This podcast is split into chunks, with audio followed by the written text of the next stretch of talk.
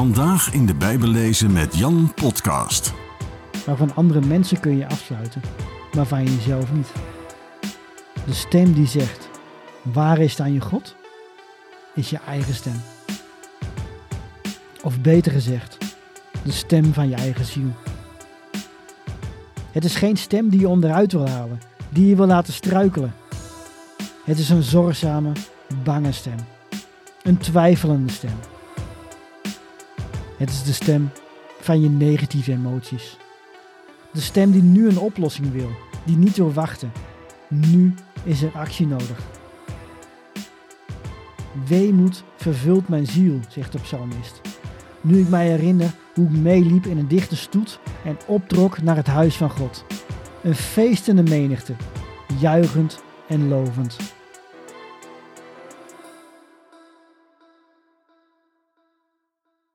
Welkom bij weer een aflevering van de Bijbellezen met Jan podcast. Vandaag wil ik graag een heel persoonlijk verhaal met je delen. Mensen die mij al wat langer kennen, die weten dat ik een zwak heb voor mensen die te maken hebben met depressie of die door andere moeilijke perioden in hun leven heen gaan. Soms is het leven gewoon donker en zie je het licht niet meer. Ik heb daar zelf ook veel ervaring mee. Ik wil graag mijn verhaal vertellen en dat wil ik doen aan de hand van Psalm 42. Voordat ik dat doe, wil ik graag eerst deze psalm voorlezen.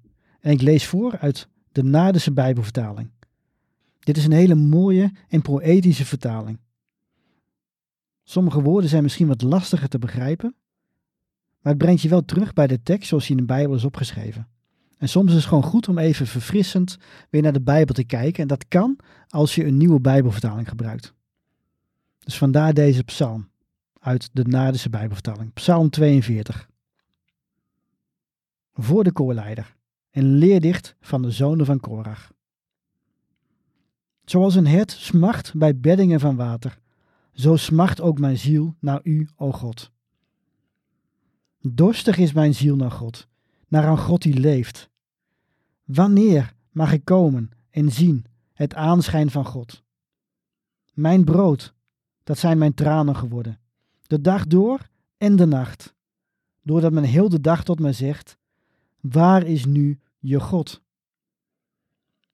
Dit alles bedenk ik. Ik stort uit om mijn lot, mijn ziel, hoe ik voortrok in de dichte drom en voorging, tot aan het huis van God, met een stem vol jubel en dank, een feestvierende menigte.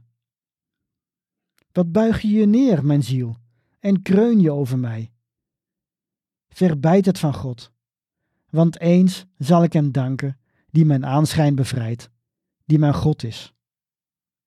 Om mijn lot buigt mijn ziel zich neer. En daarom gedenk ik u uit het land van de Jordaan, van Hermon stoppen uit het bergland van Mitsaar. Oervloed roept tot oervloed, met de stem van uw ravijnen. Al uw brekers en uw rollers trokken reeds over mij heen. Desdaags mogen de gebieden de ene zijn vriendschap. Dan klinkt in de nacht bij mij gezang, gebed, tot de God mijns levens. Ik zeg tot God, mijn rots, waarom hebt gij mij vergeten? Waarom ga ik in het zwart, onder druk van een vijand? Met in mijn beenderen een doodsteek tarten mij die mij benauwen. Doordat ze tot mij zeggen heel de dag, waar is nu je God? Dat buig je je neer, mijn ziel. Wat kreun je over mij? Verbijt het van God, want eens zal ik hem danken, die mijn aanschijn bevrijdt, die mijn God is. Tot zover deze prachtige psalm van koning David. Als het leven een brug is, dan is trauma het gat in het midden. Trauma's maken een einde aan het leven dat je leed. Het is niet dat je links of rechts afgaat, het is dat de weg stopt en je niet verder kan. Je staat op de rand van de afgrond. Je geliefden bevinden zich aan de andere kant van de kloof, maar je kunt er niet komen. Dit is het moment waarop je God nodig hebt, meer dan ooit. Je smacht naar Hem, zoals een hert naar water smacht. Kan je ziel dorst hebben? Ja, je ziel heeft voortdurend dorst. God is het water van de ziel. Als je een traumatische gebeurtenis meemaakt, of als je depressief raakt, dan voelt het alsof je ziel uitgedroogd is. Je hebt niets verkeerd gedaan, maar je hebt God zo hard nodig. De eerste keer dat ik te maken kreeg met depressie was toen ik een serie spreekbeurten deed voor Open Doors in Zuid-Afrika. In tien dagen tijd werd ik van hot naar her gesleept om te spreken over Noord-Korea. Mijn collega's waren gefascineerd door de verhalen. Verhalen van moedige christenen, maar ook verhalen over martelingen, verlies van kinderen, strafkampen, dood en verdriet. Ik deed in die tijd meer dan twintig spreekbeurten en ze voelden als twintig pijlen in het hart. Ik kreeg dromen en zelfs paniekaanvallen na afloop van weer een spreekbeurt. Bij thuiskomst wilde ik rust pakken om te herstellen. Een week moest voldoende zijn. Maar ik voelde me verder afgeleiden. Alsof mijn lichaamsfuncties één voor één werden uitgeschakeld. Ik lag in bed en voelde ze komen. Ik sloot mijn ogen. Het begon in mijn tenen en daarna werd ik overspoeld door golven van rouw. Golf na golf na golf. Ik lag verstijfd, wachtend tot het weer over was. Ik kreeg een droom waarin ik huilend op de grond lag. Om me heen was het volslagen donker. Af en toe zag ik een gezicht van een bekende verschijnen, maar dat verdween weer net zo gauw als het was gekomen. Ik lag alleen, op de grond, huilend, hulpeloos, zwak. Niemand om me op te rapen. De depressie was alsof ik in een donker bos rondliep.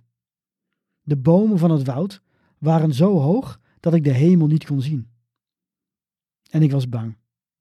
Niet voor de bomen of voor de lange schaduwen. Ik was bang dat er geen eind zou komen aan het bos. Dat ik nooit meer het licht zou zien of de warmte van de zon zou voelen. Dit is ook wat de schrijver van Psalm 42 onder woorden probeert te brengen. Want weet je wat het allerergste was toen ik zo depressief was? Dat ik, de schrijver, niet onder woorden kon brengen hoe ik me voelde. Ik functioneerde niet meer, niet als werknemer, niet als echtgenoot, niet als vader en zelfs niet als schrijver. Ik had anderen nodig om onder woorden te brengen wat ik meemaakte. Bijvoorbeeld Psalm 42. Tranen zijn mijn brood, bij dag en bij nacht. Want heel de dag hoor ik zeggen: Waar is dan jouw God? Ik had toch altijd geleerd dat God bij je is als je het moeilijk hebt? En als je deze psalm leest, dan zie je als het ware een man of een vrouw voor je in het oude Israël. Iemand die getart wordt door de mensen om hem of haar heen. Maar van andere mensen kun je afsluiten, maar van jezelf niet. De stem die zegt: Waar is dan je God? Is je eigen stem. Of beter gezegd, de stem van je eigen ziel. Het is geen stem die je onderuit wil halen, die je wil laten struikelen. Het is een zorgzame, bange stem. Een twijfelende stem. Het is de stem van je negatieve emoties. De stem die nu een oplossing wil, die niet wil wachten. Nu is er actie nodig. Weemoed vervult mijn ziel, zegt de psalmist. Nu ik mij herinner hoe ik meeliep in een dichte stoet en optrok naar het huis van God. Een feestende menigte, juichend en lovend. Die stem van je ziel herinnert zich ook hoe het vroeger was. Hoe je vroeger God loofde en hem eer bracht en die niet ziet wat het je nu heeft gebracht. De roep van vloed naar vloed, de stem van uw waterstromen, al uw golven slaan zwaar over mij heen. Die stem van je ziel herinnert jou eraan hoe het leven je kan verzwelgen, zoals de golven een drenkeling te grazen nemen. En het is God die dat toestaat. En hij is schuldig aan jouw lijden. Tot God, mijn rots wil ik zeggen, waarom vergeet u mij? Waarom ga ik gehuld in het zwart, door de vijand geplaagd? Het is de stem die God in het beklaagde bankje zet. Waarom vergeet de Heer mij? Waarom draag ik rouwkleding? Waarom is alles en iedereen tegen mij? En deze stem moeten we het zwijgen opleggen. Toch? Is dat niet wat we willen doen? De emoties in je binnenste negeren, ze ontkennen en ze begraven? Dat is precies wat ik jarenlang had gedaan. Ieder verhaal van een vervolgde christen dat ik ooit had opgetekend, had ik begraven in mijn hart. Zo was mijn hart een kerkhof geworden, vol vluchtig begraven verhalen die nooit waren verwerkt. Maar het was tijd om te rouwen en hardop te zeggen: Wat ben je bedroefd, mijn ziel, en onrustig in mij? Vestig je hoop op God. Eens zal ik Hem weer loven, mijn God die mij ziet en redt. Ik moest rouwen. Ik moest accepteren dat ik een tijd neerslachtig zou zijn, zodat God genezingswerk kon doen in mijn ziel. En voer ik dat op dat moment? Nee, ik was nog steeds verdwaald in dat donkere bos. Ik wist dat Gods licht er was. Soms ving ik even een flits op en dan was het weer weg en vroeg ik me af of ik het me had verbeeld. Toch vestigde ik mijn hoop op God. Hij was er. Andere mensen ervoeren hem. Ik zocht op YouTube zelfs naar sad Christian songs.